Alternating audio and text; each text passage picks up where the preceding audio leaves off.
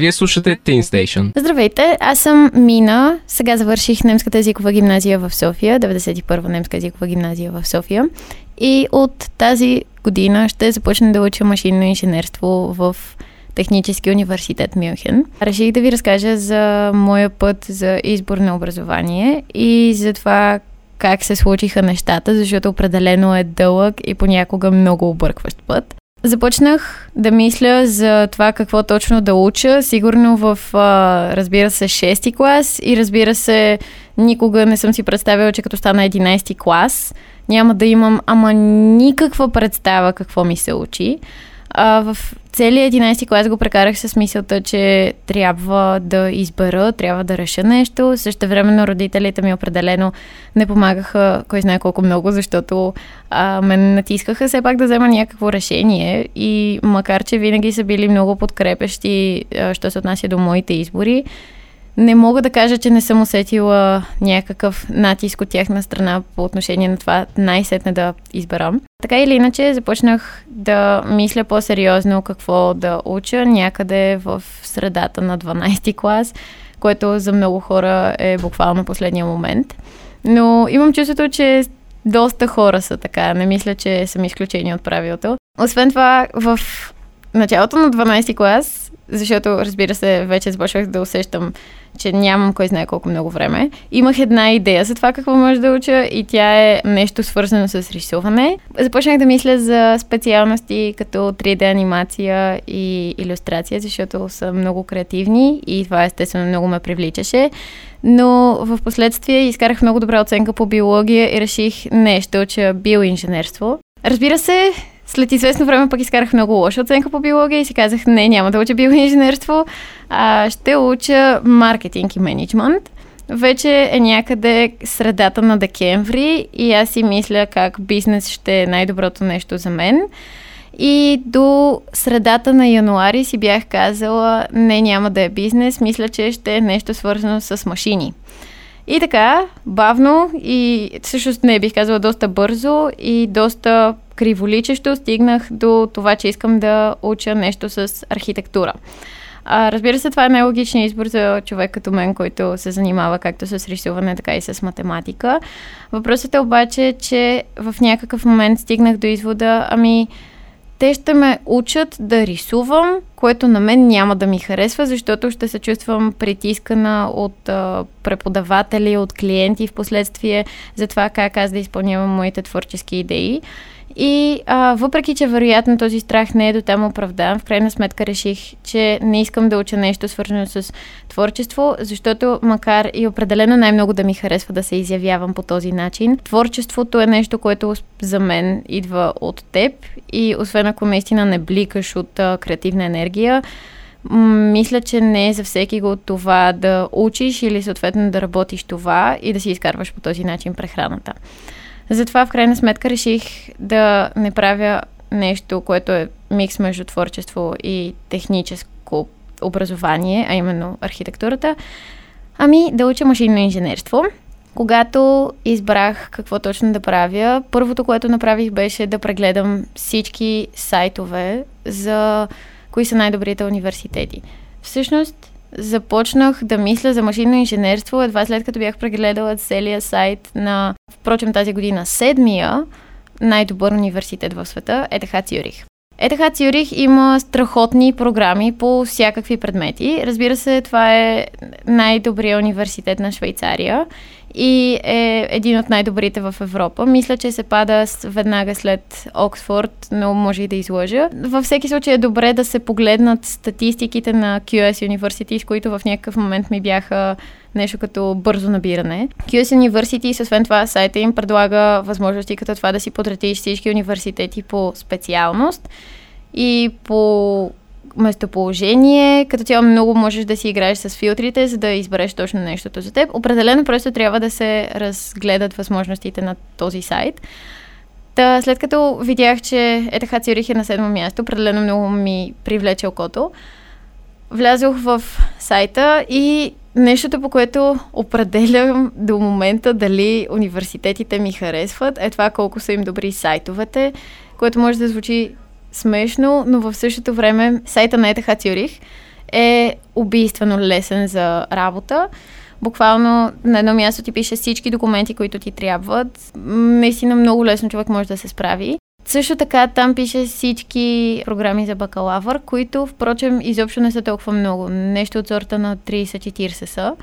И това ме кара да мисля, че би трябвало да са много качествени. А, също така си говорих с специалист от а, Orange BG, който е такава консултантска фирма за да те ориентират за кой университет ще ти трябва и така нататък. И тя ми каза, че наистина архитектурната програма изглежда много добре в ЕТХ Цюрих.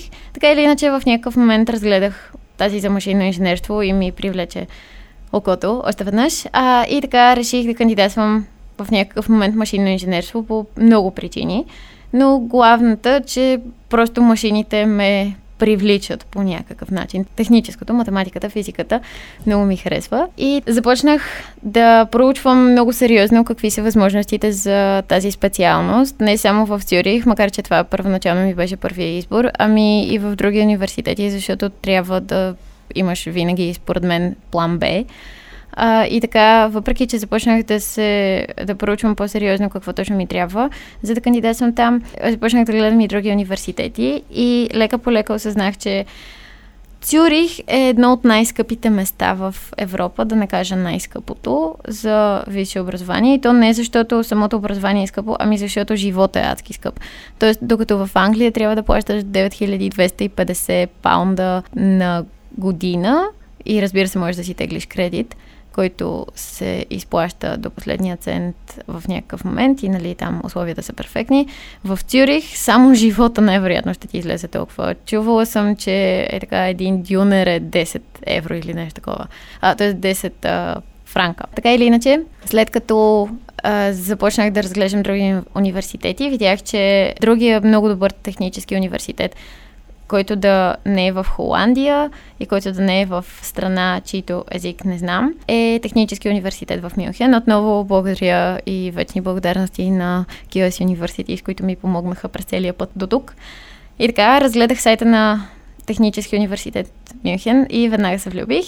А програмите им за инженерните им специалности по принцип много ме устройваха, защото, както казах, завършила съм немската гимназия и наистина начина на мислене си личеше само по сайта на университета. А, всичко ти беше още по-подредено от Цюрих, което дори не знаех, че е възможно.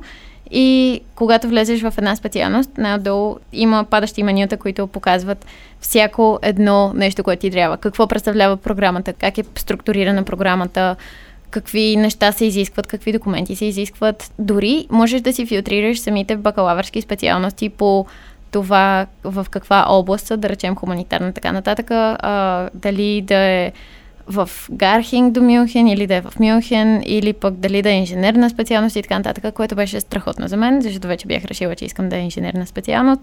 И така разгледах няколко инженерни специалности, харесах си три, като две от тях бяха нещо като план С в този момент, а, защото се влизаше без абсолютно нищо. Тоест, само си подаваш дипломата, колкото да покажеш, че си завършил висше, а, средно образование. И така, другата специалност, която нали, ми беше моята, беше машинно инженерство. Машинното инженерство в този университет е невероятна програмата. Първо, самата структура изглежда много интересно. А, имаш в първи семестър да учиш soft skills, което не е характерно за инженерните специалности. Също така, специализацията след това е в почти целия свят. Има карта, когато влезеш в а, сайта на факултета, на всички места, където можеш да си водиш специализацията и е буквално цял свят. Е така има в Австралия, има в а, Япония, Китай, Русия, Америките, Канада само не мисля, че имаше, но сигурно ще направят и там, докато завърша. И, и беше много, много привлекателно. А в крайна сметка започнах да мисля все повече и повече, че реално германците пък може и да не са толкова лоши, защото тази специалност определено изглеждаше жестоко. И така, в крайна сметка, реших, че това ми е моят план А. Моят план Б беше Цюрих и план С бяха тези други две специалности, които се водят Umwelt Ingenieurwissenschaften и Bauingenieurwesen, като това значи а, инженерство на околната среда и строително инженерство крайна сметка си подадох документите първо за инженерство на околната среда. Като подаването на документите беше много лесно, защото кандидатствах с немска диплома. Защото като завърших немската, имах една немска диплома, все едно съм завършила в немска образователна система и една българска. След като си подадох документите, почти на следващия ден, мисля, че на следващия ден буквално, ми написаха приета сте. А, документите бяха нещо от сорта на два, но които трябваше да пратя по почтата, а останалите можех да си ги сканирам в къщи и да си ги изпратя, но отново казвам всичко си го има много прилежно написано в сайта на университета и в сайта на сайта, в който можете да разгледате а, самата специалност. Проблемът възникна всъщност, когато трябваше да си подавам документите за машинното инженерство, защото а, исках наистина да вляза в тази специалност и съответно исках да кандидатствам с по-добрата си диплома, която беше българската, при което се наложи да направя това, което най-вероятно ще се наложи на почти всички, които са завършили в българската образователна система, а именно да си превеждам документите и да ги водя на легализация. Първо трябваше да превеждам дипломата, което не беше кой знае какъв проблем, а, но а, струва доста. Тоест, зависи какво разбираш под доста, но в крайна сметка на мен 100 лева за превод и легализация на една диплома не ми се стори като много а, лека цена. Проблема беше, че между ефтината оферта, която е за по-дълго време, примерно нещо от сорт на две седмици, и скъпата оферта, която беше за една седмица, разликата е 10 лева. Т.е. дали ще дам 87 или 97 лева, няма голямо значение. И в крайна сметка си го направих по бързата процедура. Подадох си документите, нали, получих си всичко и си ги изпратих по почтата, защото повечето университети изискват от теб да ги изпратиш буквално по почтата до тях. И след като го направих, в някакъв момент мина 15, който беше крайния срок и не бях получила никакъв отговор. Всъщност даже ми бяха казали, че не съм изпратила тези документи, при което майка ми много се филмира. А, не, не беше минал от 15, беше 13. И майка ми каза, не, аз сега просто ще се опитам да ти изпратя всичките документи още веднъж, ще се опитам да ги изпратя веднага. Впрочем, имаше една уловка. Има две места, на, което, на които трябва да се изпращат документи. Едното е в Берлин и се казва Униасист. В Униасист а, се преглеждат документите на чуждестранни бъдещи студенти, за да се удостовери, че въпреки, че са от чужбина, техните документи са валидни и за едно стават за Германия. Та, Берлин, или място, където трябваше да си изпрати документите Униасист, не ми бяха получили документите. Също така не ми ги бяха получили в университета. Обаче в а, мястото, където общо взето можеш да си следиш прогреса, в Тум онлайн, се казва, в Тум онлайн ми пишеше, не сте изпратили тези а, документи и общо взето, ако не ги изпратите в а, дадените срокове, не можете да влезете. И това мен много ме стресира и аз съответно веднага започнах да пиша имейли на хотлайна в Технически университет, което обаче се оказа много смешно, защото хотлайна, телефонната линия, има по общо 9 часа работно време на седмица, като тези 9 часа са разпределени по малко малоумен начин. Значи имаш между 9 и 11, примерно във вторник, и в сряда и в четвъртък между 1 и 3. Мисля, че е така, а пък аз бях изпуснал, примерно, а, времето заради това, че не бях съобразила, че това е немско време. Абе беше много безумно, но така или иначе започнах да им пиша имейли. И в някакъв момент осъзнах, че няма кой знае какъв проблем. И даже те ми казаха, можете да си сканирате документите и да ни ги пратите до 15 и всичко ще е наред. Пратих им документите на 15 и две седмици по-късно, също доста без да очаквам, получих потвърждение, че съм приета, което беше много много неочаквано. Но да, получих си потвърждението и оттам нататък вече започнаха някакви други неща. Например, сега ми предстои да си отварям банкова сметка, което трябва да се случи в банка, която има клонове както в България, така и в Германия, защото иначе таксата за превод на пари е огромна, нещо от сорта на 60 лева на превод. Наскоро си правих а, здравното осигуряване, което просто трябва да се платят тези 3 месеца, които а, не сте нито ученик, нито студент, трябва да си ги платите в НАП. И вчера си пратих документите за изкарване на а, Европейска здравна карта, която общо взето се грижи за това, въпреки че си в чужбина, да стига да си граждани на Европейския съюз, да имаш същите права като германците. Впрочем, тези документи се подават в ДСК и като цяло е доста бързо. Само трябва да кажете, че искате да си изкарате Европейска здравна карта и въжи, ако не се лъжа, за една година за над 18 годишни. И така, в момента ми предстои само да си докажа на германците, че съм здравно осигурена, защото всички студенти в Германия са задължени. И след това ми предстоят много прекрасни 4 години в изучаване на машинно инженерство. А, впрочем, как реших, че... Защото ме приеха в две специалности, в крайна сметка, и в тази за околната среда и в тази за машинното инженерство. Как реших кое точно да избера? Ами, много инфантилен избор беше, защото факултета на машинното инженерство има парзалки, които те водят от третия етаж до столовата и са огромни черни парзалки. И като видях факултета и като видях колко е готино мястото, просто си казах, не, това ще... Няма, няма шанс да е друго. Да не говорим, че програмите бяха много подобни, но, но всъщност на никого не му покаже за програмите, смисъл имаха парзалки и така. А, в общи линии това е всичко. Много се надявам това, което съм разказала да е полезно. А да, и какво да не правите? Ами не се притеснявайте, че губите време. Смисъл, Важно е, разбира се, да мислите отрано, но мисля, че е по-важно накрая да не съжалявате за избора, който сте направили, така че не се притеснявайте, ако губите време.